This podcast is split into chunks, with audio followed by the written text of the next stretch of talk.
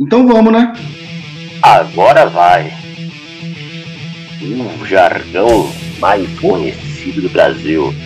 Boa noite, senhoras, senhores, e por que não, segundo Fiuk, senhores? Não, senhores fica masculino, né, cara? Senhores é masculino também. Dois, sim, chegamos lá. Aqui quem fala é o seu patrulheiro de todas as horas, o Cristiano, e do outro lado, meu grande amigo Juliano Garcia. Juliano Garcia, eu vou passar a palavra para você, meu caro, com uma pergunta de assunto, assim, uma pergunta que é um assunto de interesse nacional, meu caro. Você, por acaso, já cumpriu com o seu dever cívico e votou na saída de Carol Conká da casa do BBB? Boa noite, meu caro. Estou estudando a proposta. Eu não posso tomar uma decisão assim tão relevante, né, para ir pro rumo do nosso país, né, assim, sem antes estudar a proposta de cada participante na casa. Então, eu estou estudando o grau de relevância de cada um dos candidatos para poder dar aí o meu parecer final. Em São Paulo, agora é exatamente 20 horas. E o que teremos hoje no nosso Assuntos Aleatórios? Bom, meu velho, só para condensar, só para concluir, né, esse assunto deveras palpitante, eu já cumpri meu dever cívico, né? Já votei pela saída da nossa digníssima vilã. Porque você sabe que o Brasil vai parar hoje, né? O Brasil vai parar. Né? Como o Brasil parou, meu caro, no dia 17 de julho de 1994, meu caro. Nós terminamos o primeiro Assuntos Aleatórios justamente no momento em que o Brasil parou neste dia de 1994, terminando o último podcast, falando de perucas, goleiros de perucas, meu caro. Ô, Juliano, onde você estava nesse dia 17 de julho de 1994, cara? O famoso dia do Tetra! Eu estava ansioso na sala da casa da minha mãe. Nós morávamos em Sorocaba na época. Eu me lembro um fato, assim, de dois fatos. Você falou aí que a gente terminou falando da final, né? Eu me lembro de eu estar ali com as vísceras saindo pela boca, enquanto Kennedy tocava o hino dos Estados Unidos em seu saxofone. Depois teve a Dana Summer também, que fez uma apresentação, entrou de mão dadas com o Pelé, aquela festa toda, né? Você se lembra desse episódio? Eu lembro, cara, que ela tava lá, eu não sei se foi na abertura ou no encerramento, acho que foi no encerramento mesmo. Foi no encerramento. Ela tinha que, sei lá, eles ensaiaram aquela merda, acho que a semana inteira, né, pra encerrar a Copa. E aí, cara, o Dona Summer é o seguinte, ó, vai estar a bola na marca do pênalti, é só você chutar que o goleiro vai cair, o goleiro fictício vai cair pra um lado, o gol vai se abrir, vai abrir uma alegoria. Ela errou um chute, cara. Ainda que ela, né, tem cara que treina a semana inteira, né, e consegue fazer pior, né. Eu lembro outro fato curioso, a gente falou de encerramento da Copa de 94, eu me lembro do dia da estreia do Mundial de 94, que foi o dia em que ocorreu aquela perseguição a O.J. Simpson, por uma freeway lá em Los Angeles. E à noite teve o jogo decisivo, que era o playoff da NBA, entre Houston Rockets e New York Knicks. Ou seja, você vê quantos fatos que não tinham nada a ver com o outro, mas muito importantes aconteceram naquele dia, né? Exato. Eu não me lembro se foi 17 de junho ou 14 de junho, que foi a abertura do Mundial. Agora me... O jogo entre Bolívia e Alemanha foi antes da festa de abertura, se não me engano, não é isso? Isso, exato. Isso. Então, nesse dia, houveram esses episódios aí. Inclusive, fica aqui como sugestão para quem estiver nos ouvindo, né? Um documentário, O.J. Made in America, que passou algum tempo atrás na ESPN, assim... um puta de um documentário. É um documentário que, assim, ele é arrebatador, cara. Sobre a história, né? A história infame do O.J. Simpson e seu, digamos, suposto envolvimento no assassinato da própria esposa e de um amigo dela. Então fica aqui a dica. Cara, sabe outra coisa que me lembra também, a final da Copa, além de tudo que a gente está falando aqui, me lembra também aquela fita cassete que saiu logo depois que o Brasil ganhou o Tetra. Eu não sei se todos os corações do mundo. Todos os corações do mundo, exatamente. Sim, claro, claro. Exatamente, muito bacana. Aquela célebre imagem, né, das duas seleções, Brasil e Itália, antes de entrar em campo, e o Baggio, Roberto Baggio, assim, mirando o Romário, assim. Já parecia que o Baggio estava percebendo que ia dar alguma merda, né? Era um misto de inveja com admiração, né? Ou de temor, né? Algo assim, no olhar do Baggio. Eu me lembro de uma cena desse documentário aí, de um colombiano, ele sai todo saltitante, gritando Colômbia, Colômbia, Colômbia, de repente ele toma um rola no chão. Isso, eu não lembro se assim, na última cena. Ah, sensacional. Outra coisa também, cara, o Ravel, lembra? Brasil e Suécia na semifinal. O Brasil Ravel, aquele... A câmera fecha no Ravel, ele sai saltitante. Acho que ele já estava num nível de estresse tão grande ali, que foi um bombardeio aquele jogo, né? E aí, bola na trave, Ravel espalma, e eu lembro daquele lance. O time do cara, a defesa do cara, um completo pânico, o cara sai saltitando assim, com aquele com um olhar meio de desdenho, olhando pra câmera. Com um olhar meio virado, sei lá. Tava em transe, né, cara? Com as pernas duras, esticadas. Assim. Não, e o pior é que eu achei que só eu tivesse observado isso. Eu e meu irmão, na hora, a gente viu, a gente achou o bico, eu lembro, na época. Eu achei que só a gente tivesse observado isso. Depois de um tempo, eu conversei com mais alguém e foi falado sobre isso. O Romário até falou isso num especial que a Globo fez lá sobre os 10 anos do Tetra. E eu tive a gente tem a felicidade de ter esse registro no YouTube também, né? Quando você pega os melhores momentos desse jogo, tem esse lance aí. O cara fez questão de deixá-lo ali registrado. Exato, é uma imagem emblemática. Cara, assim, o tetracampeonato, ele é repleto, pelo menos... Não, é muita presunção da minha parte falar pelo menos pra mim. Eu tenho certeza que pra você também, várias vezes... Já falamos sobre isso, né? Quantas e quantas vezes. Mas ele é assim... O Tetra, ele é um... Não foi um futebol brilhante, do ponto de vista técnico. Eu lá sequer tinha idade para analisar esse tipo de coisa na época e tal. Eu era mais movido pelo sentimento de amor ao futebol e de amor à seleção também, assim como você. E ele é, cara, o Tetra, ele é assim... Ele é recheado, assim, de boas lembranças para mim, assim. Ele é recheado de boas lembranças. Aquela atmosfera que cercou o país depois do Brasil, aquele sentimento de que, sei lá, mano, tudo ia dar certo, sabe? Que era tudo lindo, maravilhoso, e que o brasileiro se sentia único no universo, cara. O período em si foi muito legal, né? Não somente o durante o Mundial, mas o pós-Mundial. E como você falou, parecia que tudo ia dar certo, a gente ficou... Aquilo ali, aquela conquista marcou muito, né? A nossa geração, aquele período ali. Coisa que eu não imagino acontecido hoje. Hoje eu acho que as emoções, a alegria que o futebol provoca nas pessoas é uma coisa efêmera, é algo muito rápido. Exato.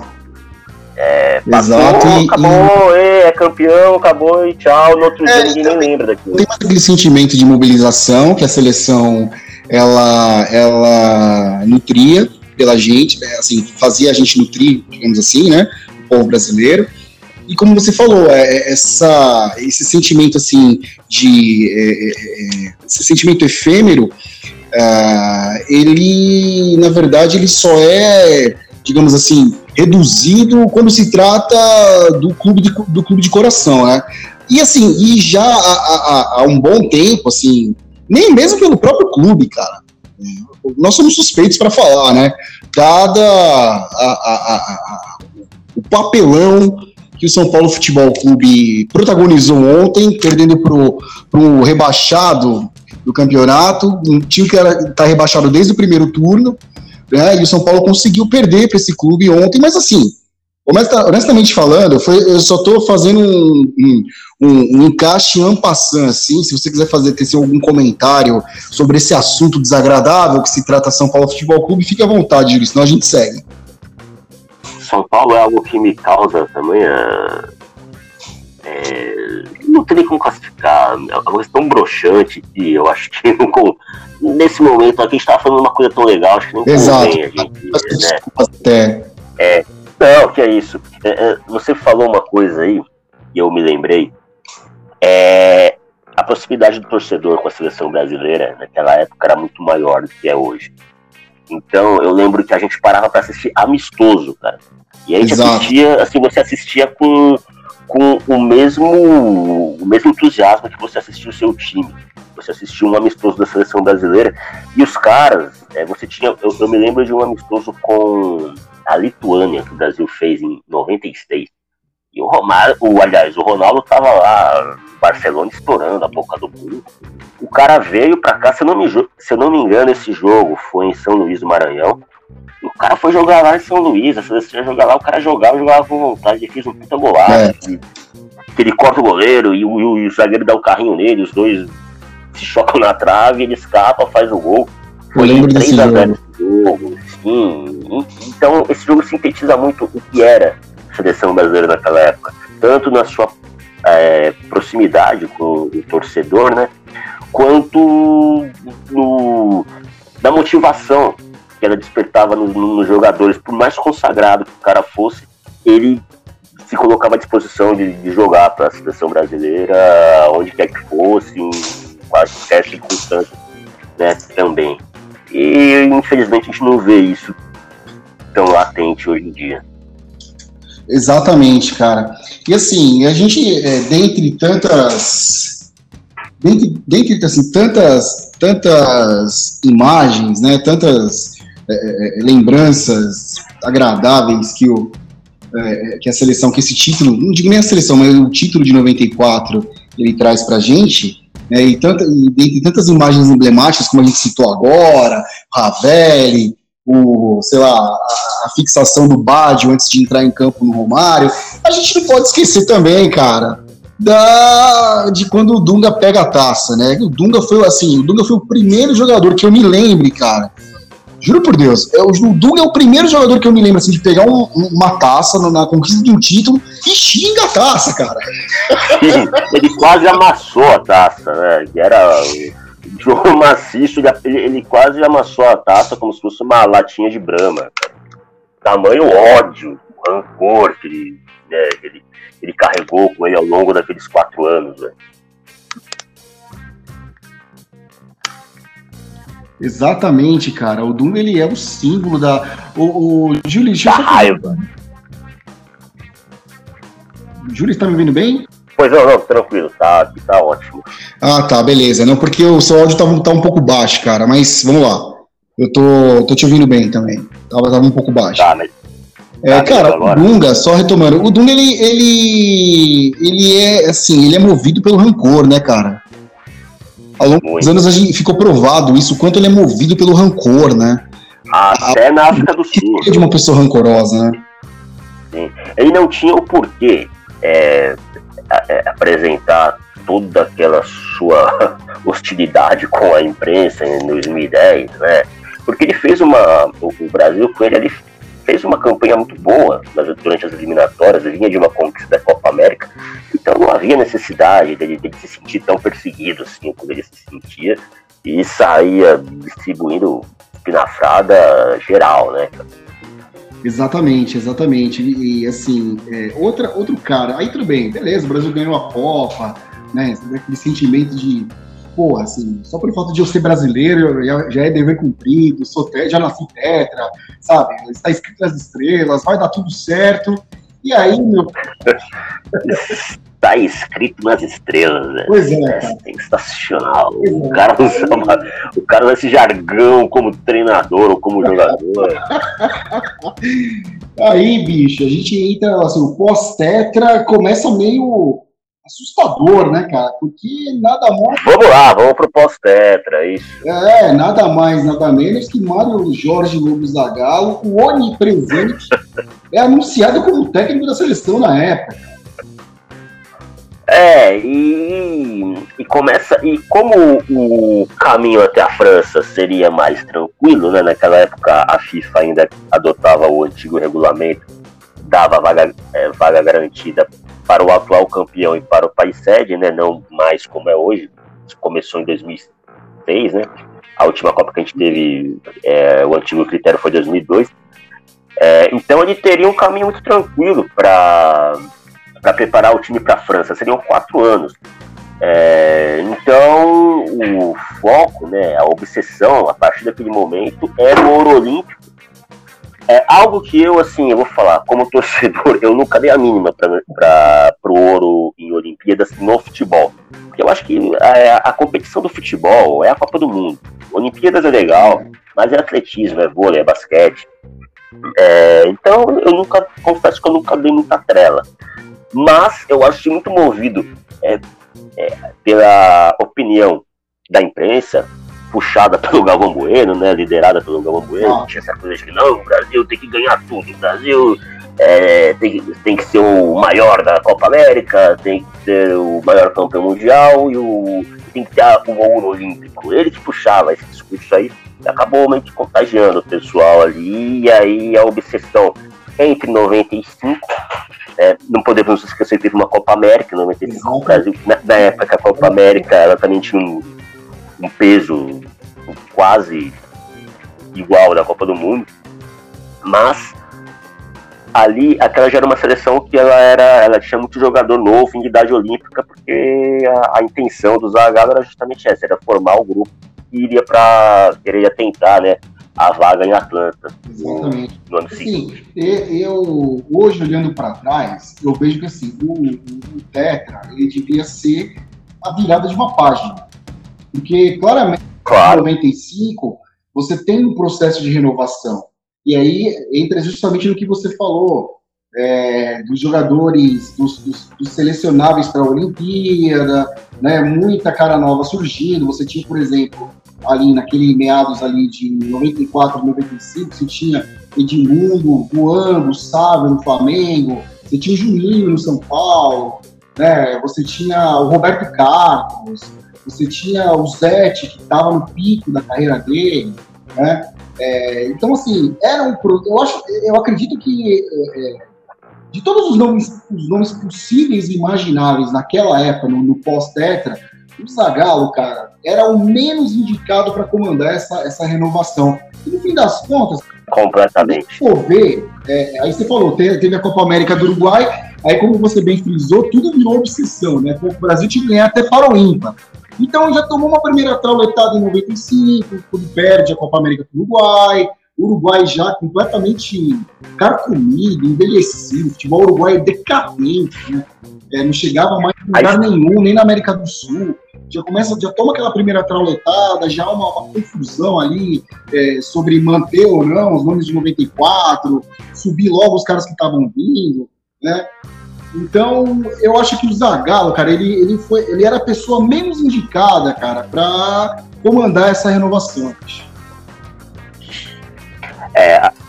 Você falou do Uruguai, eu lembro que a estrela do Uruguai em 95 era o Francesco, grande Enzo Francesco, mas ele já estava ali para assinar a aposentadoria dele, né? Não era aquele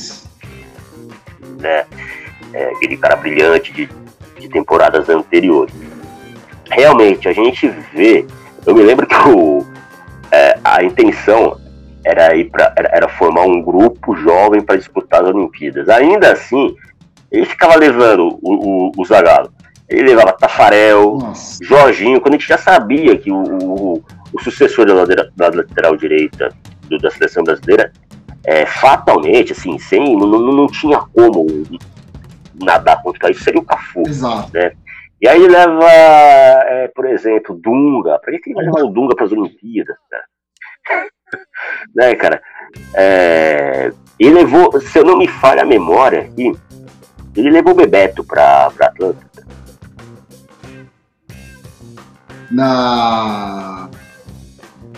Alô, Juliano? Não, ele não levou o Bebeto pra 96, né? Pras Olimpíadas. Não, ele levou o Bebeto, cara. Levou o Bebeto? Eu tava tentando lembrar. Eu tava dizendo, cara, quem que você vai levar o Bebeto, cara? Pra disputar Olimpíadas, velho. É, o Aldair, que me faz uma cagada logo na estreia com...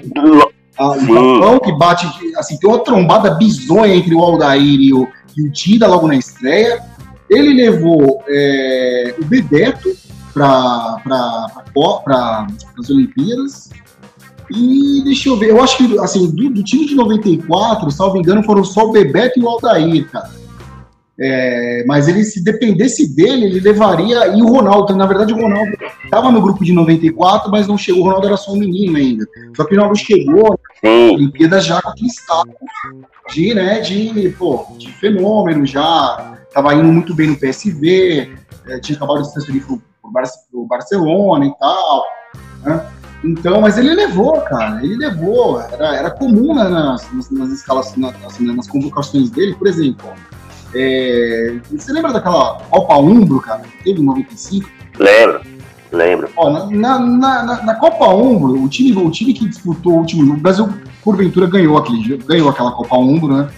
Era Zete, Jorginho, Aldair, Márcio Santos e Roberto Carlos, César Sampaio, Dunga, o onipresente, o estatutário, Juninho, Izinho, e no ataque, Edmundo e Ronaldo. Então, assim, para um cara que tinha sido, para uma seleção que queria conquistar um inédito, sonhado ouro, e precisava fazer um processo de renovação, porra, bicho, você fazer renovação com Jorginho, Aldair e Márcio Santos é sacanagem, né? Dunga, cara. Até o Zinho já tava perecendo ali na seleção, né? E ele levou. A gente passando aqui para o pré-olímpico, tá? De 96. Vamos lá, olha a escalação da final. Dida, Zé Maria, Carlinhos, Narciso, Roberto Carlos, Flávio Conceição, Amaral, até aí tudo bem. E o Beto Cachaça. O popular Beto Cachaça. Juninho, Caio, que é o famoso Caio Ribeiro Bananão, que é o Bananão hoje. E o Sávio, e o substituto era o Jamelli. Jamelli, né, cara? Jamelli, não dá, né, cara? Tudo bem, mas... um jogador, mas não querendo disputar uma porra de uma Olimpíada, né, meu? Cria do Muricy, né? Ele que lançou Jamelli no Expressinho lá do São Paulo, ele chegou ao Sábado em 95. O Sábado era excelente jogador. Sim. Teve um azar lá com contusões, né, no Real Madrid, isso acabou meio que abreviando a carreira dele, mas era um grande atacante. Apanhava muito. Agora, sim. E naquela época o jogador brasileiro, quando ele ia jogar na Europa, não tinha todo esse trabalho de fortalecimento muscular que tem hoje, então o cara acabava... O próprio Juninho Paulista acabou também sofrendo da mesma maneira. Cara, nessa época o Juninho já jogava na Inglaterra, né, no Middlesbrough, né? Foi após a Copa Umbro que ele ficou visado lá na Inglaterra, e aí quando ele voltou pro Brasil, aí o São Paulo recebeu a operação Juninho, né? Virou Juninho Paulista, né? Era só Juninho. Era só Juninho, Juninho Paulista, acho que depois o Juninho Pernambucano, e, né, pra diferenciar um do outro. Agora, daí a gente vai pra um outro jogo emblemático dessa era aí, desse período. Brasil e África do Sul. O jogo do aviãozinho. Puta que pariu. Ei, Zagallo. Porra, bicho. O pessoal que tá ouvindo aí, joga lá no YouTube, se quiser. África do Sul 2, Brasil 3, 1996. Aviãozinho do Zagallo, pra vocês verem que coisa ridícula. Com direito a gol de voleio de Bebeto. Bebeto estava em todas. Bebeto era especialista naquele gol de voleio. Era um voleio muito peculiar dele, que dava um passo para trás e lançava pra trás, assim, era meio que o vôlei de praia, era diferente, agora... E ainda tinha Bebeto, ainda... eu lembro que um outro gol foi do Rivaldo, que o Rivaldo recebeu dentro da área, deu um tapa, um corte pra dentro e fez o 2x2, empatou o jogo, o primeiro gol do Brasil, porque assim, só resumindo, o Brasil foi amassado pela África no primeiro tempo, amassado, pela África do Sul, cara. Então, assim, foi, o sentimento daquele dia foi tipo o sentimento do 7x1, sabe? Foi tipo o Galvão falando que é absurdo, olha eles de novo, entendeu? O negócio mais ou menos assim. Então, a África passou o sarrafo no primeiro tempo, 2x0 logo de cara. Eu lembro que o Brasil, um dos zagueiros desse jogo era o tal do Alexandre. Você lembra do Alexandre Lopes? Vagamente. Né, era um jogador, era um zagueiro horroroso. Era um horrível, era dantesco.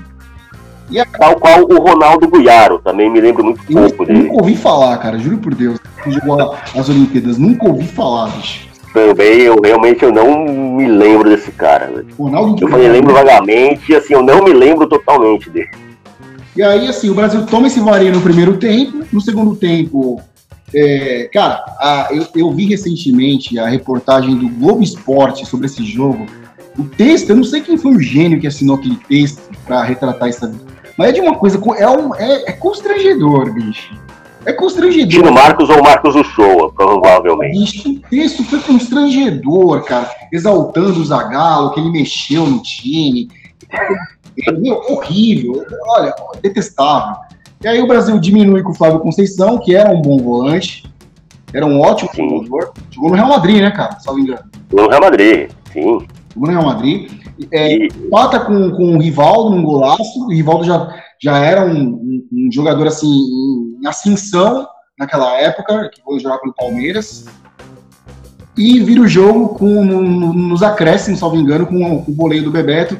Porque assim, por que a história do aviãozinho? Porque quando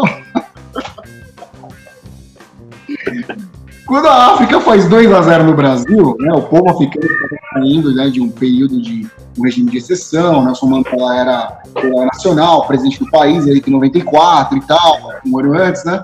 Então quando a África faz 2x0 no time tetracampeão do mundo, né, porra, aí o técnico do Caras, na hora do segundo gol, o cara sai dando aviãozinho dentro do gramado. E eu acho que o Zagallo...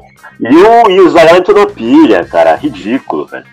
O Zagallo ficou puto com aquilo, e aí quando o Brasil vira o jogo, o Zagallo vai pra dentro do campo fazer aviãozinho na cara do cara lá. Que coisa danteira. Não, porque assim, pro cara, pro treinador da África do Sul, isso mostra que o respeito que o cara tinha pela seleção brasileira, porque o cara ficou tão feliz que eu vou fazer até aviãozinho, né? Pô, abri 2x0, mano, né? Dos caras, eu vou fazer. O cara ficou tão feliz que fazer aviãozinho. Aí o Zagallo, acho que ele não sacou isso aí, achou que fosse uma provocação, ele quis, tipo, ele realmente desceu no nível do cara, né? Então, é mais ou menos assim, o Zagallo, por isso que eu acho que o Zagallo, ele sempre se socorreu do Dunga, assim, no período que ele assumiu a seleção. Porque são duas características muito parecidas, são duas pessoas muito parecidas, cara. O Zagallo sempre... também teve esse ressentimento, essa mania de perseguição. Porque assim, eu infelizmente eu não vi o Zagallo jogar. Só que, cara, o Zagallo, assim, eu, mesmo não tendo visto o Zagallo jogar, eu sei que o Zagallo não foi um jogador brilhante, cara. Ele foi uma formiga, ele era um, sabe, ele era uma operário, formiga trabalhadora, ele era, sabe, ele não era tipo a cigarra, como o Garrincha, como o canhoteiro do São Paulo, ele era formiguinha, cara. Entendeu? E ele se ressente, eu acho que ele se ressente de ser tratado no mesmo nível, por exemplo, do Gerson, do Pelé, do Tostão, entendeu? Pô, mas, cara, a César o que é de César, bicho? Infelizmente, cara. Quem nasceu pra formiga nunca vai ser cigarra, e com Dunga foi a mesma coisa, entendeu? Então teve esse episódio dantesco. E aí a gente dá a Olimpíada, né, Julinho? Quem nasceu pra ser Barrichello nunca será Schumacher. Quem nasceu pra ser pé de chinelo, Rubinho pé de chinelo, segundo o Cacete Planeta. E aí a gente vai pra Atlanta, né? Toda aquela expectativa, porque assim, realmente, era um plantel de jogadores que nem o Zé Maria, já tinha feito sucesso na portuguesa, estava também na Europa, Aldair, o Ronaldo Goiaro, esse é puta cara, eu não lembro desse cara. Enfim, era um time. Era o Ronaldo estava estourando, né, lá no Barcelona, então realmente gerava, era um time que chegaria a Atlanta tirando muita expectativa. Era uma geração muito, muito boa. Lembro-me que na véspera desse jogo, aliás, na sexta-feira, o jogo foi no domingo. Na sexta-feira teve aquele fatídico acidente com o avião da TWA, você lembra? Verdade, cara, é verdade. Explodiu. E aí se falou que era um atentado terrorista, com um tempo depois, né? Foi provado que foi uma falha elétrica e tudo. Isso, uma faísca lá, né? No tanque de combustível lá, de querosene lá, gerou. Enfim. E aí, cara, a gente vai para aquele Brasil e Japão, quando se esperava um passeio, um atropelo 5-0, né? A gente teve aquele encontrão entre Aldair e Dida. Uma trombada bizonha, né, cara? Uma trombada ridícula. Aí a bola sobrou pro japonês lá. Um lançamento nas costas do Aldair lá. Ele, como sempre, esse lance, assim, esse tipo de lance era corriqueiro com o Aldair. Você pode ver, tem esse lance contra o Japão nas Olimpíadas. Vai ter um lance também, cara, que eu tava dando uma olhada há um tempo atrás, de um amistoso antes da Copa de 98, não sei se você lembra, Brasil e Alemanha, cara, na Alemanha, o Brasil ganha o jogo, mas o lance de gol de empate da Alemanha é idêntico ao gol nas Olimpíadas. O Aldair, né, pra variar, o Aldair tava a bola nas costas dele, ele faz a proteção, só que tipo, ele não tromba o goleiro, ele não tromba, mas ele cai feito um pacote, velho. E aí a bola sobra pro atacante da Alemanha e o cara faz o gol, né? Toca antes do goleiro sair. Então, contra o Japão, foi mais grotesco ainda, poder se trombar. O Dida é um pirulão gigante, o Aldair também é outro poste com perna, também é uma coisa ridícula. Para os japoneses, aquele resultado já valeu o ouro, né? Ah. Aí depois o Brasil meteu 3 na Hungria e 1-0 na Nigéria. Eu estava no grupo da Nigéria, a gente vai falar do outro jogo, né, logo daqui a pouco. E o Brasil fez 1-0 na Nigéria, gol do Ronaldo, né? E não tinha, né, Olimpíadas não tem oitavas de final, vai direto para as quartas de final. O Brasil pegou Gana, hein? Ele tem uma sacolada, né? Gana, 4-2. Na época que, assim, que o futebol africano era tido como irresponsável. Os caras obediência tática, era o futebol alegre africano, né? Isso podia ser contra Camarões, Gana, Nigéria. Ou seja, cara, o futebol africano naquela época, cara, era meio café com leite. Tipo, não dava pra torcer pra nenhum time africano. Por exemplo, na Copa de 94, que a própria Nigéria fez uma campanha assim, razoável, aí chegou na hora, os caras espalharam e perderam, entendeu? Então, era uma coisa meio folclórica até, ver os times africanos jogarem. Cara, eu lembro que a seleção de Gana, não sei se você vai se lembrar desse jogo, final do Campeonato Mundial Sub-20. Nessa época aí a gente também dava uma certa atenção pro Sub-20, era legal acompanhar. Foi disputado na Austrália, e aí o Brasil ganhou de Gana na final, mas foi um jogo difícil. Eu não me lembro aqui o placar, mas eu lembro que o Brasil teve dificuldade. O Juninho jogava nessa seleção. Isso, exatamente. Foi esse jogo mesmo. Eu não vou me lembrar aqui, deixa eu até verificar aqui, tá? Fazer uma consulta rápida pra ver como. Esse jogo me chamou a atenção agora. Foi 2-1 pro Brasil.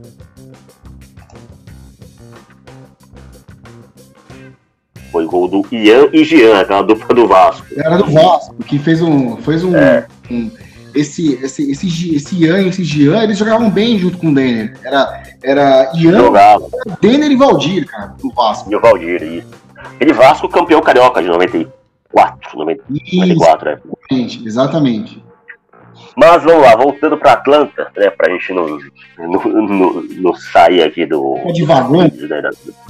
Pra gente sair da nossa ordem cronológica aqui. Então o Brasil chegou até a semifinal contra a Nigéria de novo. E conte-nos.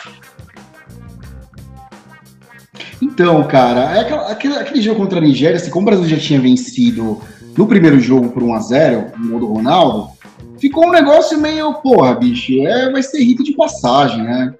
Vai ser rito de passagem. Então o Brasil, assim, meio que, sabe, meio que foi assim, jogando, bom, a hora que a gente quiser, a gente ganha.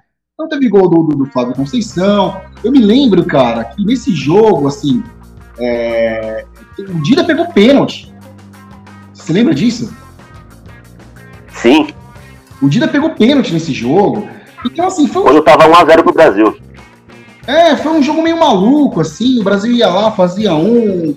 Aí a Nigéria ia, marcava outro. Tanto que o Brasil abriu 2-0. Foi, 2-0, exatamente. Tava o jogo totalmente controlado. Tava, totalmente. Aí o que acontece? No final do jogo, nos acréscimos, né? O Canu faz um gol. Porra, o cara ser muito sangue frio, né, cara? Ele tá de costas pro Dida, ele bate e rebate dentro da área, ele recebe a bola, faz uma embaixadinha, gira e empata o jogo e leva o jogo pra prorrogação. Detalhe, a prorrogação era com gol de ouro, né? E ali, cara, ali já começou a escorrer pelas pernas já, né, bicho? Ali todo mundo sentiu que realmente não tinha mais bobo no futebol. Eu lembro desse dia aí, cara, no Jornal Nacional, né? Aí o Galvão Bueno foi fazer uma crônica, né? E passaram os gols, né? A reportagem sobre o jogo. E ao final, aquela crônica do Galvão Bueno, puto da vida, com aquela cara de bunda mal lavada, né? O sonho acabou. E descendo a lenha em todo mundo, como ele costumeiramente faz, né? Queimava bonito o Galvão, né, velho? Galvão queimava todo mundo. Galvão era de Zé... Todo mundo, geral. Ferrari, mas ele ia... Era isso que eu ia falar. Ele... Era o famoso morde-a-sopra, né? Ô, Juli, eu vou pedir um parêntese aqui, porque, né, como eu falei, o Brasil toma um gol no final do jogo, 3-3, gol do Canu, o jogo vai pra prorrogação, e ali já começou a escorrer pelas pernas, né, bicho? E assim, todo mundo... Sim, o psicológico já tinha ido pro vinagre ali, já. Já. E todo mundo, cara, tem na mente a narração do Galvão no jogo. E obviamente, nós aqui do Assuntos Aleatórios, nós não vamos pelo óbvio, né? Somos pessoas diferenciadas.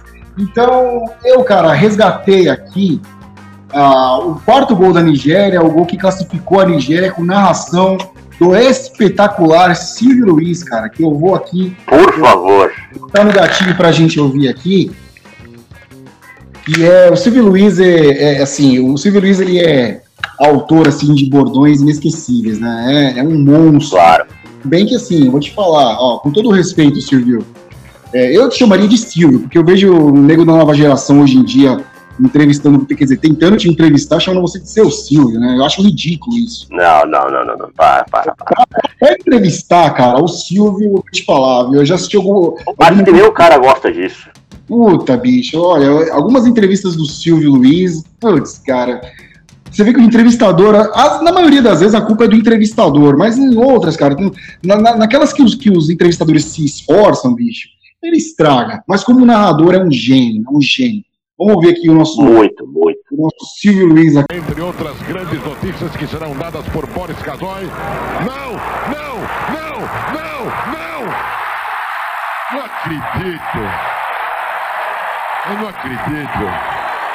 não acredito. Já estávamos faltando 20 segundos e o Canu. Que coisa feia. Sensacional. Queimou o filme, cara. Ele não gritava, da mesma forma que ele não gritava o gol, né? Ele gritava, quando era gol da seleção, mais um gol brasileiro, meu povo. E quando o Brasil tomava um gol, ele falava, queimou o filme aqui, sei lá, onde era um jogo. Mas era mais elegante do que o Galvão Bueno, que certamente deve ter falado, Não é pra cruzar essa bola aí. Não é hora de fazer gracinha. Eu lembro dele na... Eu lembro da decisão de pênalti lá em 94, né, meu? Ele pega, ele fica, ele passa o tempo todo, a cada bola a cada cobrança que a Itália acertava, ele... eu sou da opinião que o goleiro não tem que se mexer, faz igual o Ecochea, espera, fica no meio e espera o pênalti mal batido. Aí beleza. Aí outro pênalti, vai lá o Albertini lá, bate é gol, ele bateu no meio do gol, pra que se mexer? Enfim, eu sei que o Silvio Luiz, ele é um gênio, entendeu? E aí deu essa merda toda aí, né, Julinho? E todo mundo ficou com aquela cara de pano molhado.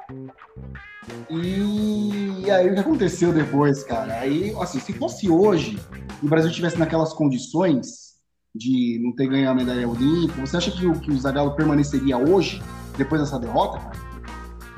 De maneira alguma. O Luxemburgo no sobreviveu em 2000 e eu acho que ele estava fazendo um puta trabalho. Né? Exatamente, cara. Não, eu acho que hoje ele não sobreviveria. Já precisa. É que o... É que a dupla Parreira Zagallo, eles tinham uma relação meio obscura ali com o Ricardo Teixeira, né? Então a gente não sabe que, até que ponto eles eram... Eles tinham o perfil ideal pro Ricardo Teixeira, né? Sei lá, algum tipo de subserviência, vocês vão fazer de acordo com o que eu mando, não sei. Talvez. Apenas uma hipótese, um chute meu aqui. Sim. O Parreira e o Zagallo, eles tinham um trânsito muito... Eles eram muito fluentes, né? Naquele métier ali de Ricardo Teixeira, Américo Paris, esses caras todos. Total. De Toledo, esses caras são meio, né? Meio eternos ali. Porque já eram caras que estavam desde a CBD, né? Então... Exato, cara. Exato. Exatamente. O Parreira era o técnico do tricampeonato CT. Aliás, o Zagallo era o técnico do tricampeonato CT. O Parreira era preparador físico, cara. E o Zagallo já era velho naquela época. O Zagallo já era Munhá naquela época. Então, só pra gente encerrar essa página, Julinho, da Atlanta 96, o time nesse jogo era Dida, puta goleiraço, Zé Maria, bom lateral direito, eu vou falando e você vai condensando aí, Aldair, bom zagueiro, um dos meus favoritos, Roberto Carlos, o melhor lateral esquerdo que eu vi, Ronaldo Guiaro, não me lembro, Amaral, bom jogador, bom volante, Zé Elias, raçudo, bom jogador também, Flávio Conceição. Bom jogador. E aí no ataque era Juninho, ali fazendo a meia, né? Não fosse Michel Salgado, teria tido uma carreira muito mais sólida na Europa. Exatamente. E aí entrou depois o Rivaldo, no lugar do Juninho. Excelente jogador. Tá no meu top 5, dos melhores que eu vi. Rivaldo era um monstro, meu Deus. Bebeto. Capitão. Olha, o Bebeto, a gente tem aquela ligação afetiva com ele por aquele gol que ele fez contra os Estados Unidos, né? Mas ali nos anos 80, naquele período que ele jogou no Vasco, no Flamengo, aliás, no Flamengo, depois teve no início dos anos 90 ali no Vasco, o torcedor da Coruña da Espanha também gosta muito dele, mas como atacante, nada além. E o fenômeno Ronaldo, que naquela época estava começando a ser esse, não tem nem o que falar. O cara foi realmente um ponto muito fora da curva, assim, na história do futebol. Pelo menos da era que eu vi, né? O Ronaldo era demais. E aí o professor Zagallo tirou o Ronaldo e colocou o Sávio depois. Nós vamos ganhar isso! Vai entender, né? E aí, beleza, cara, tomamos uma pirocada em Atlanta e aí como as atenções foram voltadas para Copa de 98, que seria na França, né? E assim, cara, o primeiro desafio, digamos assim, que eu ia fazer essa pergunta para você no final, cara, mas eu acho que ela pode ser uma pergunta que já pode ser feita agora, cara. Você acha assim, que o fato, por exemplo, como a gente falou lá atrás, do campeão da Copa anterior não disputar as eliminatórias, você acha que isso atrapalhou o Brasil no 98? Não, porque eu acho que não, sabe? Porque como eu falei, havia aquela ligação, aquela obsessão, aliás, pelo Ouro Olímpico, Então, o que o Brasil... O Brasil isso foi bom, porque o problema é que a gente tinha um técnico incompetente, não soube aproveitar isso daí. Então, ele poderia ter utilizado a base que foi para Atlanta, e visto ali quem ele poderia usar até mesmo para a França, para jogar a Copa do Mundo. E não foi bem exatamente o que ele fez. Teve muito cara que foi para Atlanta e que não passou nem perto de ir para a Copa de 98, né? E não chegou a disputar a Copa América nem nada. Então acho que não atrapalhou, não. Eu acho que aí ele teria de 97 a 98 para a Copa América, que foi uma grande, foi um bom, como eu diria, uma boa preparação, um bom torneio para você preparar um time para a Copa do Mundo. E mais uma vez mostra a incompetência dele, porque se você for ver o time que disputou a Copa América, muita gente ali que ocupava posições assim, fundamentais, que vivia um momento muito bom em 98, não foram, né? Então acho que foi o que atrapalhou, foi mesmo a incompetência do Zagallo, cara. Ele não teve, por exemplo, a pressão de se disputar uma eliminatória, né? Exatamente. Foi que é o... Sim, a gente sabe que nessa época o Brasil ele suava sangue nas eliminatórias. Toda eliminatória, o Brasil chegava sempre ali, pressionado, porque não fez uma boa campanha, se classificou no Bacia das Almas, né? Por Uruguai, por Venezuela. Então as eliminatórias acontecem de fogo, né, para a seleção brasileira. Sempre foi, pelo menos enquanto, né, nessa época aí, sempre foi. Era um sofrimento, cara, essas eliminatórias.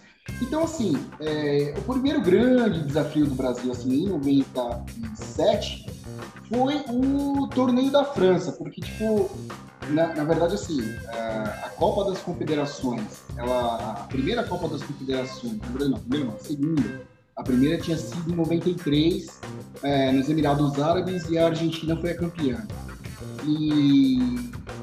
um arranjo político entre a FIFA, João Avelange, que estava saindo do poder naquela época da FIFA, depois de mais de 20 anos à frente da presidência da FIFA, né, o brasileiro João Avelange. Esse é um personagem. Aí o cara dá lugar ao Joseph Blatter.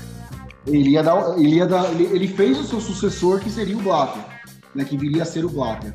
Então, assim, já havia um arranjo com os árabes para a Copa das Confederações ser no mundo árabe, digamos assim, como a galera gosta de chamar hoje em dia, né? Os descolados. Então, a França, por outro lado, precisava testar as instalações da Copa que seria no ano seguinte. E aí inventaram aí esse torneio da França, que tinha o time da casa, que era a própria França, né?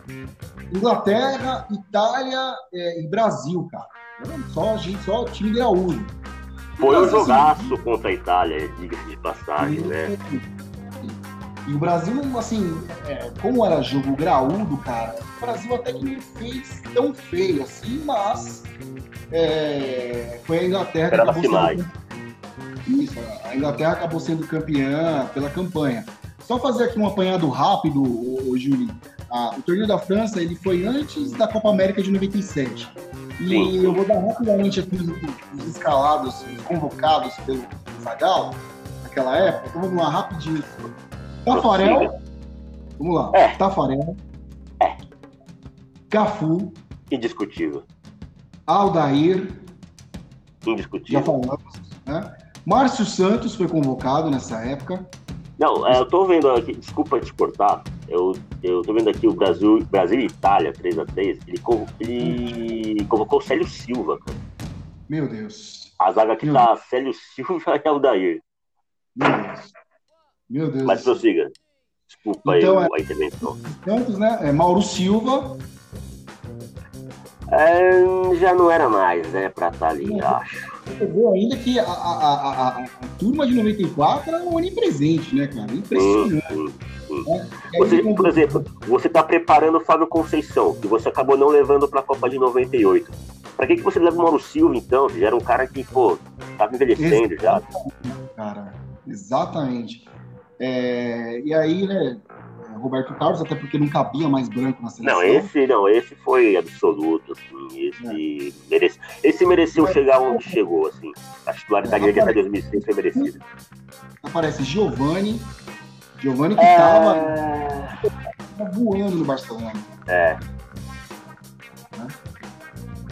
Dunga como capitão, inacreditável. Dunga era o chefe dos estatutários, né? Inacreditável. Então vamos lá, acelerando aqui. O Ronaldo, né? Voava em 97 no Barcelona. Depois convocado como 10, o Leonardo. O Leonardo já não mais como lateral. E já não era mais pra estar nem ali também. O Leonardo era aquele cara que ia dormir às 8 horas da noite, tomava leite e tal. E o Zagallo adorava esse perfil. O Bachola, Romário, óbvio, né? Indiscutível. Mas o Zagallo convocando meio a contragosto, né? Porque assim, gente precisa lembrar o seguinte, que nessa época, em 97, o Romário era a única estrela, sei lá, dessa seleção, né? Não digo dessa seleção, mas o Romário meio que fez o caminho inverso logo após o Tetra. A gente precisa lembrar que em janeiro de 95, salvo engano, o Flamengo anuncia a contratação do Romário, cara. O Romário... Pra quem hoje se deslumbra com o UEFA Champions League, que acha que jogador brasileiro que não ganha Champions League não é nada, e se deslumbra com aquilo ali de uma maneira, assim, intergaláctica, saiba que o Romário, ele abriu mão de tudo isso. Se ele quisesse, ele teria vencido Bola de Ouro em 95, 96, 97, mas o cara não quis viver ali a sua boa vida no Rio de Janeiro, jogando futebol e indo pra Sapucaí. E no final de semana bateu uma bolinha no Maracanã lá. E, enfim, era o que ele queria e legal, achei legal.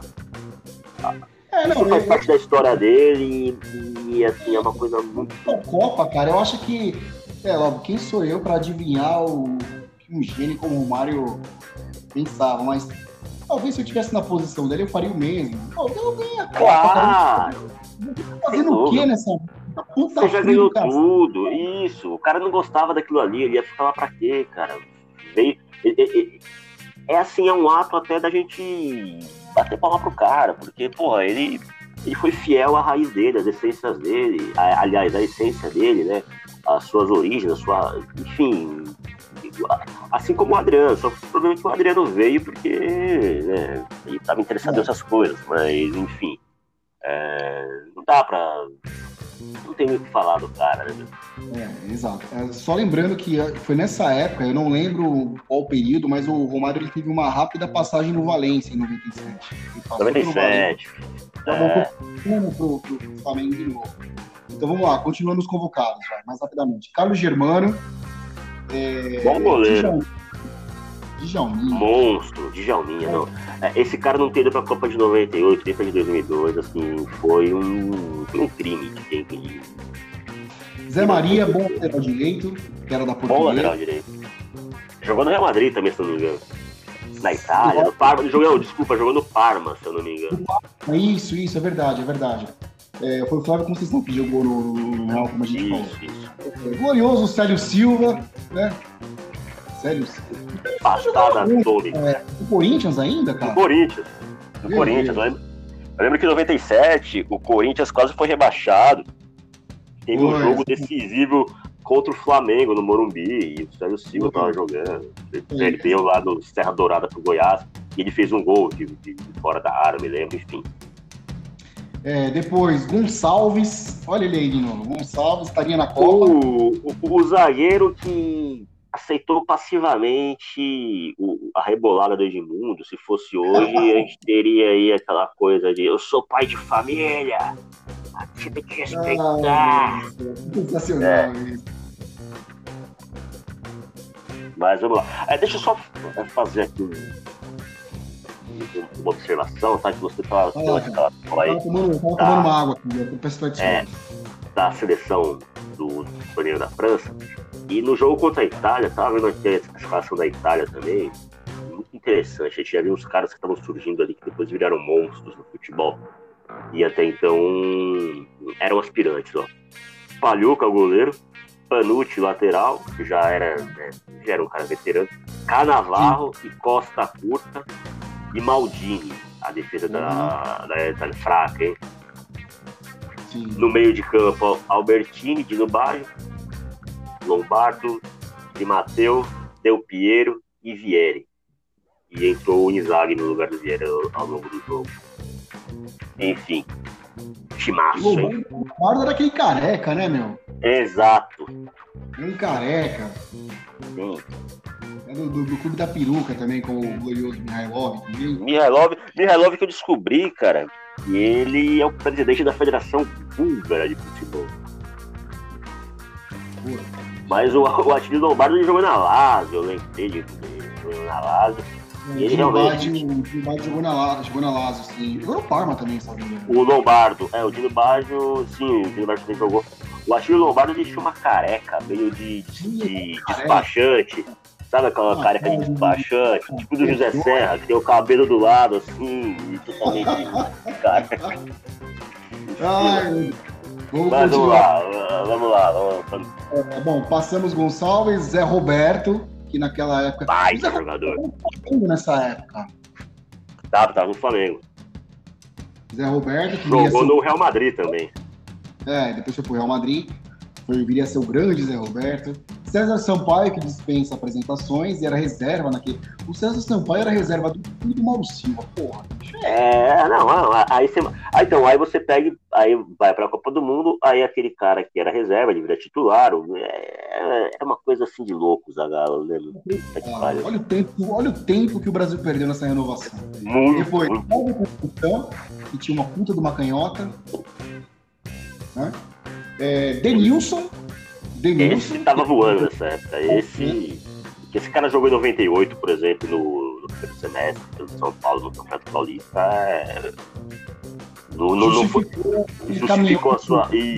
Justificou a sua presença na Copa. Edmundo, em 97, dispensa comentários, né? Que o Edmundo fez em 97. E era reserva. O Edmundo nessa época, eu só falo uma coisa, cara. Quem viu, viu. Quem viu, viu, cara.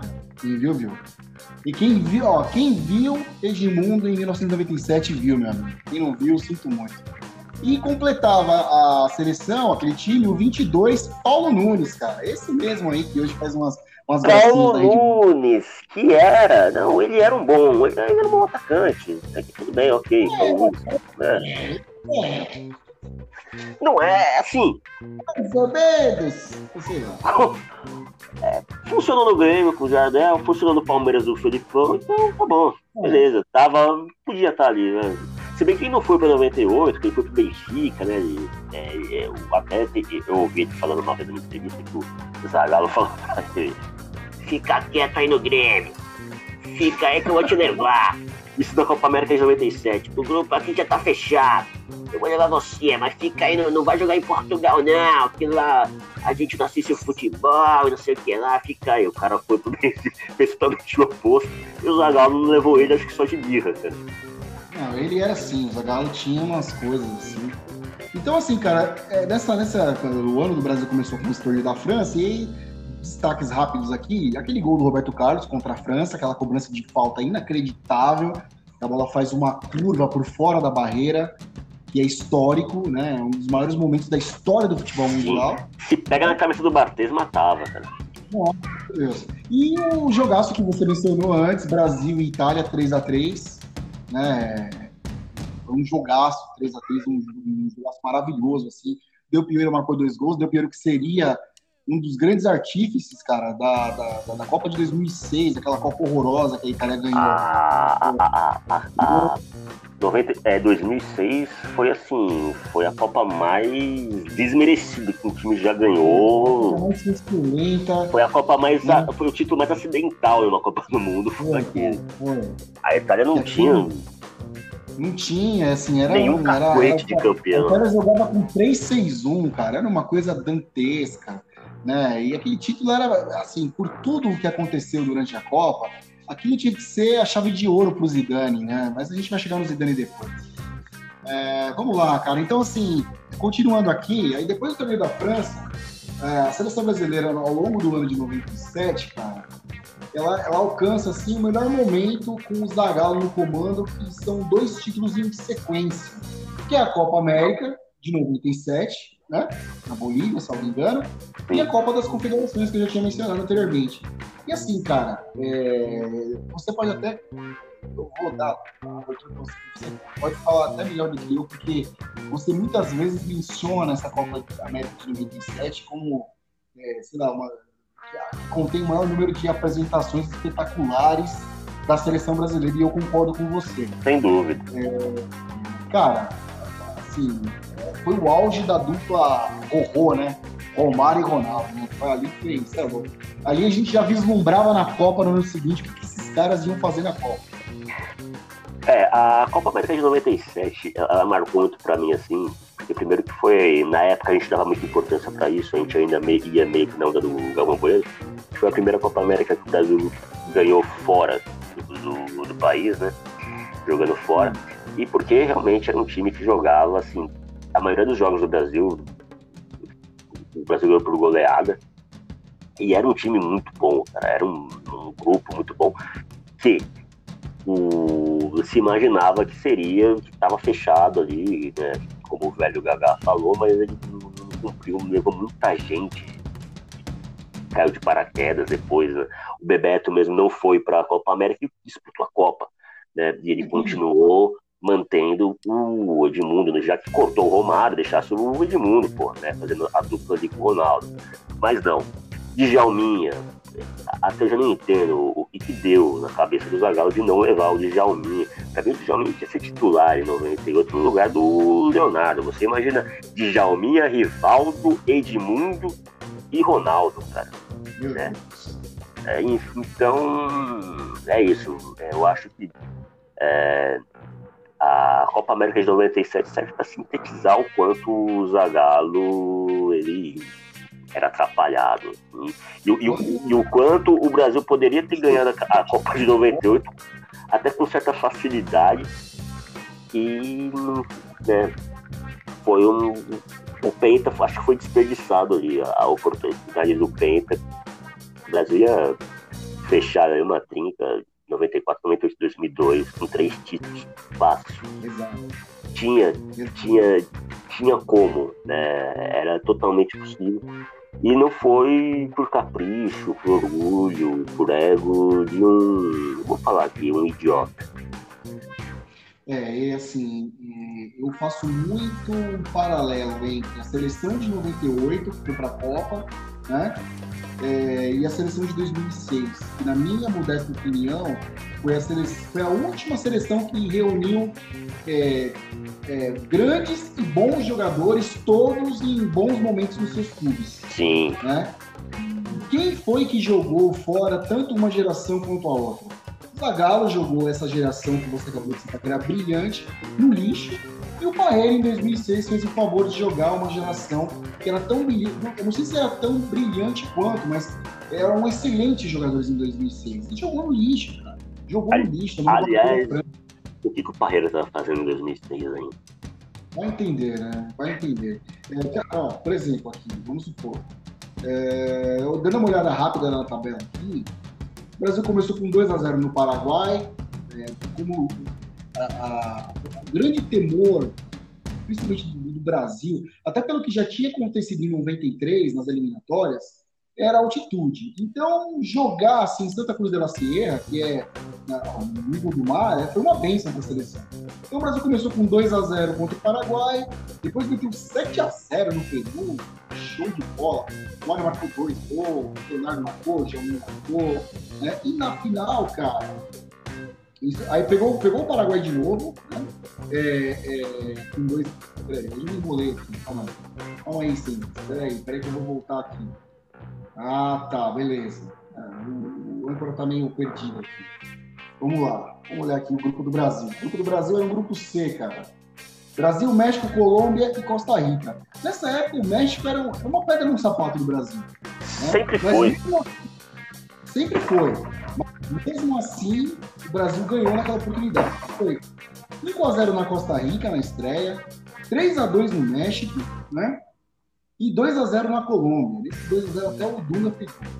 Aí depois, nas quartas de final, o Brasil meteu 2-0 no Paraguai, Depois, na semifinal, cara, 7-0 no Peru. E na final, aí sim, já lá no alto, no morro, 3-1 na Bolívia. E esse jogo, cara, ficou marcado pela treta que, sei lá, eu acho que essa treta foi a que tirou o Romário da Copa, assim. Porque o Zagallo, ele estava esperando um motivo para não levar o Romário, porque durante a Copa América, salvo engano, no jogo contra o Peru, o Brasil tava passando o carro, goleando o Peru, e aí num lance fortuito lá, o Romário, ele é acionado, ele dá uma arrancada e faz dá aquele miguezão que o Bachola dava às vezes, né, de contusão, e aí, cara, a priori parece que não foi detectado nada, e o Zagallo entendeu que foi um migué, o Romário deu, tirou o Romário da final. Foi também marcado pelo tapa, né, que o Edmundo deu na cara do boliviano lá, acabou tirando a expulsão dele. Não sei como, aquilo ali poderia ter selado o fim da trajetória do Edmundo na seleção brasileira com o Zagallo, mas, né, surpreendentemente não foi o que aconteceu. E também o vocês vão ter que me engolir, né? É famoso, vocês até hoje eu não sei pra quem foi, quando ele diz: essa foi pra você. Vocês sabem quem são. Não preciso falar mais nada. Vocês vão ter que engolir. A hora que ele falou, essa foi pra você, eu imaginei o Galvão Bueno na hora. Não me veio outra cabeça assim, né? Eu lembro que até no dia seguinte aquilo ali ficou um mistério, né? Tinha um programa que falava sobre futebol da 89, tinha o Marcelo Fromer, o Casagrande, mais alguém lá que eu não me lembro agora. E aí os caras discutiram isso daí. Pra quem foi que o Zagallo falou, essa foi pra você? E, né, beleza. E aí no final... Um velhinho movido pelo ódio.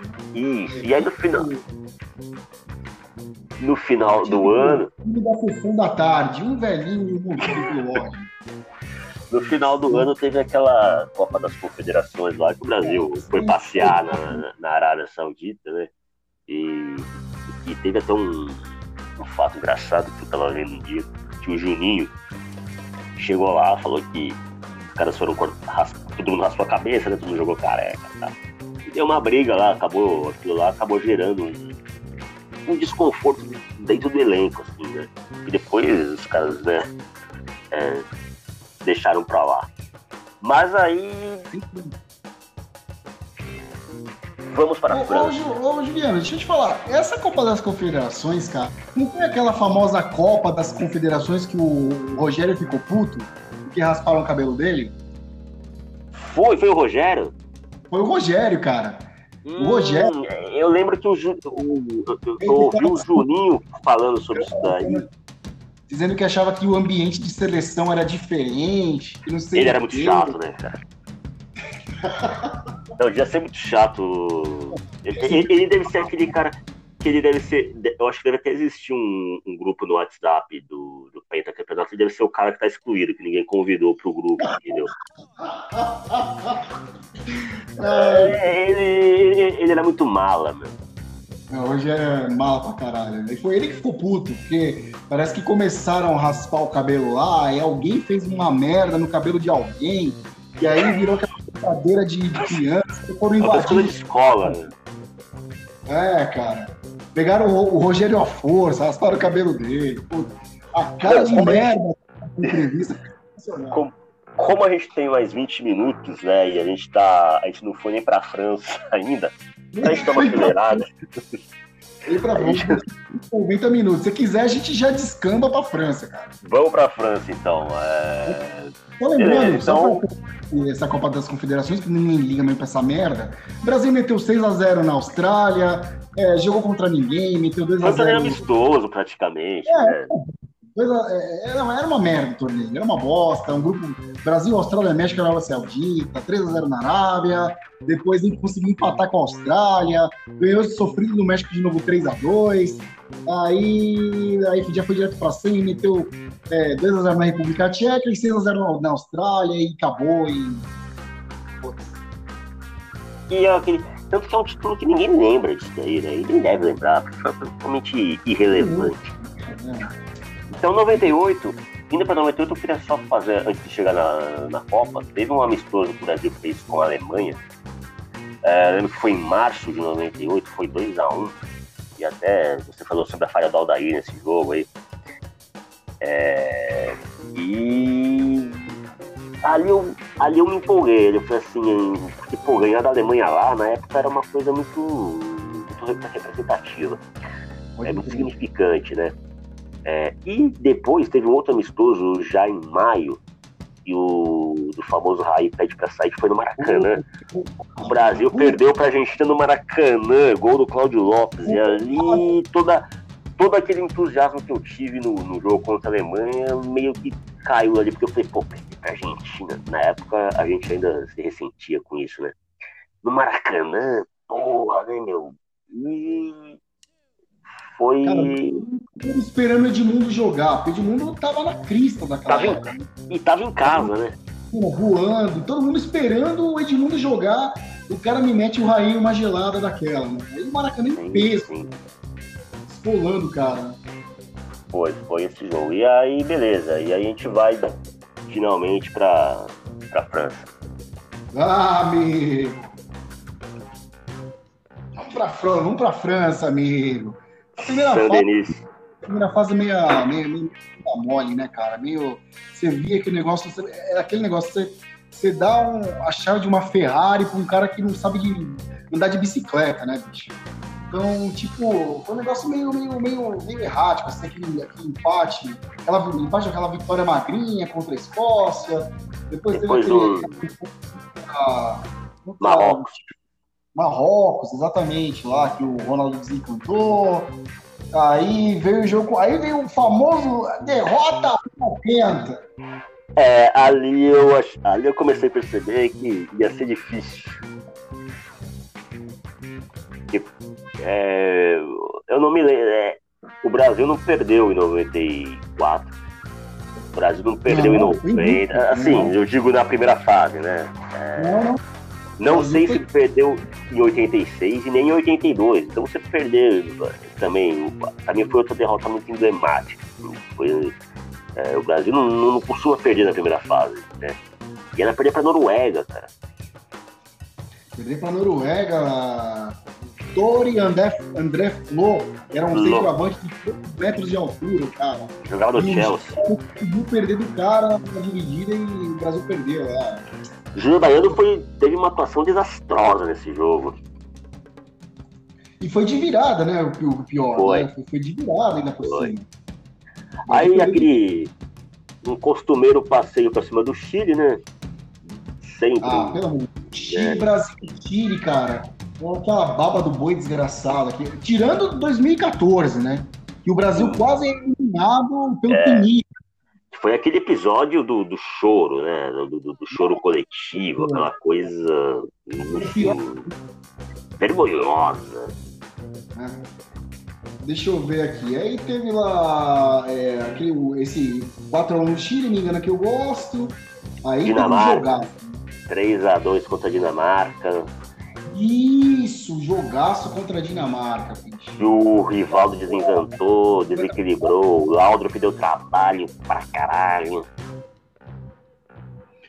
Nesse jogo, cara, foi uma das maiores partidas do Rivaldo que eu vi na minha vida, cara.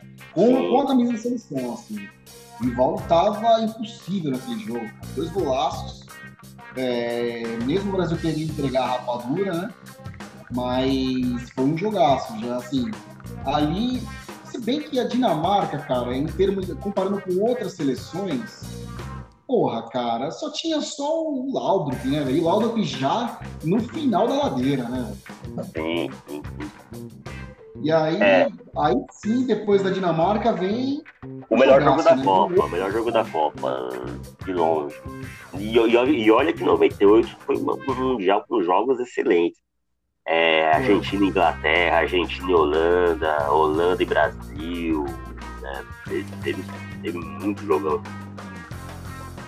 Foi, cara, foi assim, foi um dos maiores jogos que eu vi, cara.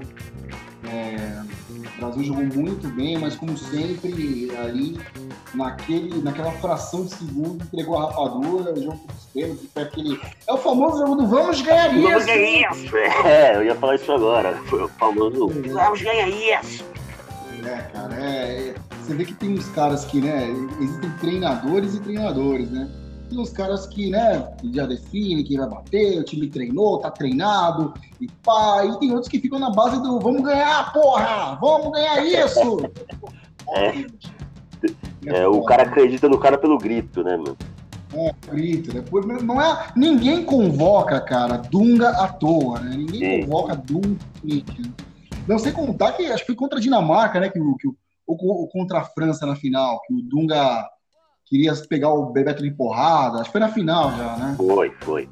E foi um jogo também, um jogo marcado pelo Zé Carlos também. E o cara da Matonense pra Marseille em menos de um ano. E já naquela fogueira lá, o cara ficou assim com o Cafu, totalmente perdido em campo. O que o Brasil tomou de bola nas costas dele...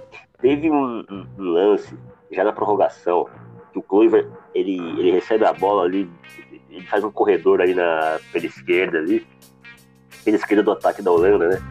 E nem sinal do Zé Carlos, cara. O Zé Carlos tava lá, sei lá onde. E ele bate, cara. E aí o Jorge meio que chega fechando o ângulo dele, ele bate cruzado, a bola passa assim, lambendo a trave do Taffarel. Ali me deu aquela taquicardia, eu falei, acabou. Porque era gol de ouro, né? É, era gol de ouro naquela época. Você lembra que a Globo tinha um acesso sem precedentes nessa época na seleção, né? Sim, tinha aquela câmera, eles tinham câmeras em ângulos exclusivos. É, era sem precedentes. Então, eu lembro que, assim, pro Jornal Nacional, toda vez era o perfil de um jogador, assim, né, da seleção, né, durante a Copa. E teve um dia que foi o do Zé Carlos, cara. Aí me colocam o Zé Carlos. O que ele faz? Dá de Vitagalo. Pra evitar galo, o que eu faço? Aí os caras, né, pensando, poxa, Zé Carlos, o que a gente vai falar desse cara aqui? Pô, o que o Zé Carlos faz aí? Não sei, cara, falaram que ele imita galo, então eu imito galo aí, cara. É o cara bom pro grupo, bicho. É bom. É o famoso cara de grupo, né? Não, é coisa que só no Brasil, cara. A seleção brasileira é diferente até nisso. Do mesmo tempo que você tem um cara como o Ronaldo, né? Com toda a representatividade do Ronaldo tinha pro futebol na época e até hoje. Você tinha um cara que nem o Zé Carlos, né? O Zé Carlos, né? Inacreditável. Aí, cara, assim, eu não preciso falar muito da final, que foi aquela trauletada que até quem não era nascido já sabe. Já sabe, né? Botaram na conta da convulsão do Ronaldo, não sei o quê. Eu me lembro do pré-jogo, o Galvão com o olho arregalado. Falou, tá errado isso aqui, Edmundo. Não, o Galvão quase teve troço, bicho, nesse jogo, e foi aquela porra, bicho, 15-0, a França não cometeu incidente no Brasil, né? Todo mundo ficou sabendo quem era o Zidane, que é um gênio, um monstro. É, né? Porque até então, apesar de ele ter feito uma boa Copa, a gente, pelo menos o brasileiro, pouco observava ele, né? Ninguém dava muita bola, né? E olha que, assim, o Zidane já jogava em 97 na Juventus. Na Juventus, sim. Na Europa, ele, né, sem dúvida, ele já era muito conhecido, mas aqui pra gente, até porque a gente não tinha a mesma cobertura de futebol europeu que a gente tem hoje, né? Então... E a era Zagallo terminou da pior forma, né? Aí o Zagallo teve aquela passagem melancólica, deprimente, na Portuguesa. Repórter, que negócio desagradável. E depois ele treinou a Portuguesa no mesmo ano, no Campeonato Brasileiro. Foi, exatamente. Foi pra Portuguesa, mas ele viu que ali o negócio já tava... Não, ali já não tinha mais, não tinha mais espaço pra ele. Cara, aí assim, acabou a era Zagallo, a gente achou que finalmente tamparam o caixão da geração do Tetra, né? Daquela geração que vem desde lá de 90 e tal. E a seleção, cara, ela passa a ser comandada por um cara que era internacional, Vanderlei Luxemburgo. Que já era para ter sido o técnico em 98, exato, na minha opinião. Se, sim, o sino existe, bem, mas é muito provável que o desfecho do Brasil na França seria outro que o Luxemburgo. Exato. O Luxemburgo não levaria coisas como André Cruz, como Doriva, como Gonçalves, nem o Leonardo. Não. Bebeto também não. O Luxemburgo, cara, ele promoveu muito. O Luxemburgo, sim, com 4 anos de atraso, promoveu a reformulação que era na mão do Zagallo. Eu lembro, por exemplo, que o Luxemburgo convocava o Elber, convocava o Amoroso, né, continuou convocando o Djalminha, né, então assim, foi com muito, cara, que o Rogério Ceni teve a primeira oportunidade na seleção, e esse é um capítulo à parte, né, Rogério Ceni na seleção, para mim, assim, um dos primeiros jogos do Rogério pela seleção, se não o primeiro, com o Barcelona, aquele amistoso, né, ele faz duas merdas, ele falha nos 2 gols. Falha nos 2 gols, são as falhas bizarras do Camp Nou. E depois sai dizendo que fez a melhor atuação. Ele disse, eu lembro, que ele fez uma das melhores atuações de um goleiro pela seleção. Ou ele foi irônico, ou ele realmente era muito megalomaníaco. Ele falou que do ponto de vista técnico foi a maior atuação de um goleiro com a camisa da seleção, né? Ali morreu. Morreu o Rogério na seleção. E aí veio Copa América, 99, né? O Rivaldo voando. Foi quando surgiu o Ronaldinho Gaúcho também, né? Olha o que ele fez! Galvão histérico, olha o que ele fez! Né? E aí, cara, tem alguns amistosos emblemáticos, como aquele 4-2 em cima da Argentina. No Beira-Rio, no 7 de setembro. Isso, cara, o Rivaldo deitou, cara. E nesse período aí já começou as eliminatórias, diferentemente de 98, o Brasil teve todo o tempo do mundo para se preparar, dessa vez não ia ter, né? E as eliminatórias sempre foi o escuro de Rouet. Então, assim, eu destaquei assim, dois jogos assim, que eu me lembro, aquele apoteótico 3-1 na Argentina, no Morumbi, né? Antes das Olimpíadas, que foi o, se eu não me engano, foi o último jogo do Luxemburgo. Isso, depois teve aquele 5-0 antes de viajar para a Olimpíada, que o Romário demorou para convocar o Romário, na Bolívia, né? Volta e faz uma porrada de gol na Bolívia. E aí, cara, a gente vem aqui para as Olimpíadas, que é o começo do fim, né? O Brasil cai num grupo baba, né? Vence Eslováquia, África do Sul, Japão e cai para Camarões.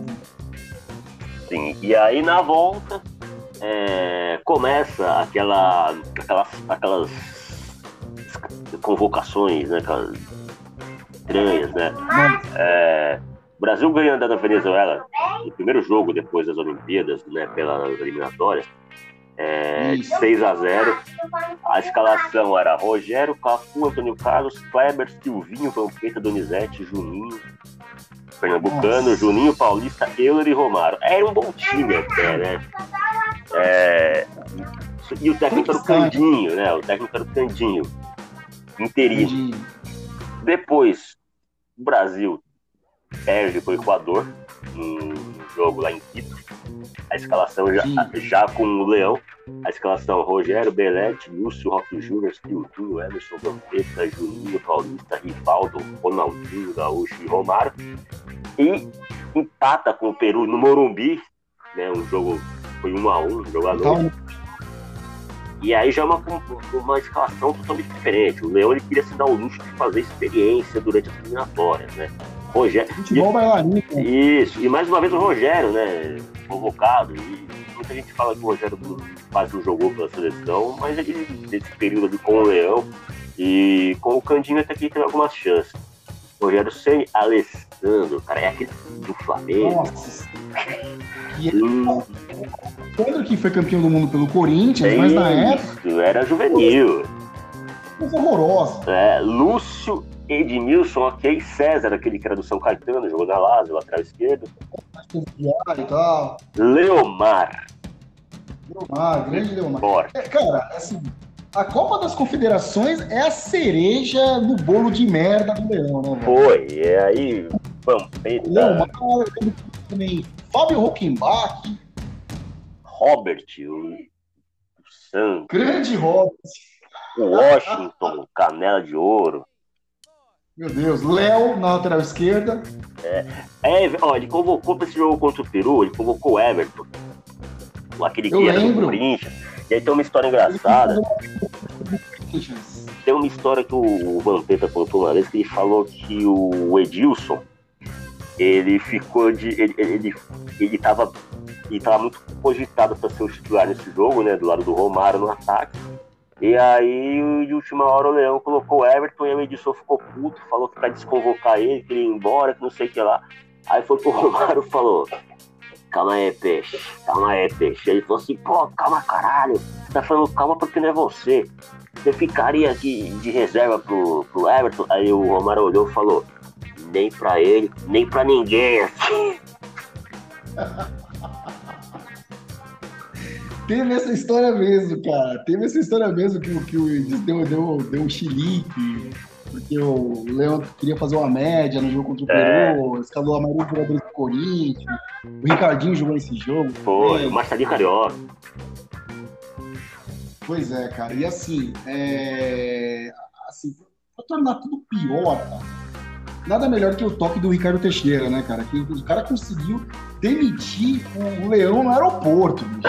No aeroporto. Normal, né? Normal. Vindo dele, normal. Ameaçando. Não, eu tenho coisas pra falar.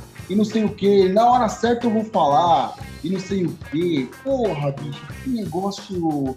Você lembra daquele Marcão do Fluminense, que era um volante horroroso? Lembro. Ele jogou na França, no PSG. Meu Deus.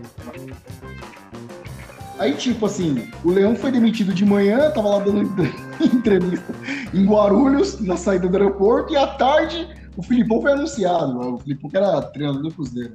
Sim, e aí, né, o resto da história, até pra gente abreviar aqui, né, foi, né, aquela... uma campanha já com uma seleção que tinha alguns jogadores como Luizão, Edilson, que já poderiam ter jogado em 98 com o Zagallo e não jogaram, né. E para ver o quão mal o Zagallo fez para a seleção brasileira nesse período aí que ele foi treinador entre 96 e 98, o quanto se desperdiçou da safra que o Brasil teve nesse período aí. Então muitos caras chegaram ali já em 2002, que tem o Luizão, já poderia ter ido para 98, ele já era um baita atacante, 98 não foi, né? E isso mostra, né, o quanto às vezes algumas pessoas elas estão superestimadas, que muita gente fala que o Zagallo é isso, o Zagallo é aquilo, mas por essa ótica aí não sei se deve dizer que ele foi tudo isso não, viu, cara? É o que eu falei, pra mim ele é superestimado ao extremo, entendeu? Teve aquela... A gente só não pode esquecer, a gente tá esquecendo de uma coisa muito importante. A Copa América da Colômbia. Não, cara, e outra. O Brasil começou... O Filipão estreou tomando pirocada do Uruguai, que foi esse jogo aí que teve a treta com o Romário, que ele nunca mais chamou o Romário.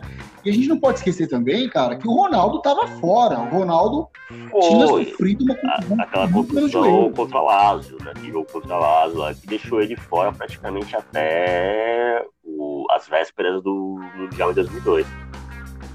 Sim. Muita gente duvidava que o Ronaldo pudesse voltar a jogar futebol. Pra muita gente, o Ronaldo tinha encerrado ali naquele Inter e Lazio. Ele ficou praticamente 2 anos sem jogar futebol, né? Pô, 2 anos. Teve a Copa América do Uruguai, né? Como você bem frisou. Assim, na Colômbia. O Brasil foi eliminado por Honduras. Honduras, cara. Assim, eu acho que foi meio que o... Se você pegar os jogadores daquela época também, assim, o Filipão meio que se livrar dessa Copa América aí.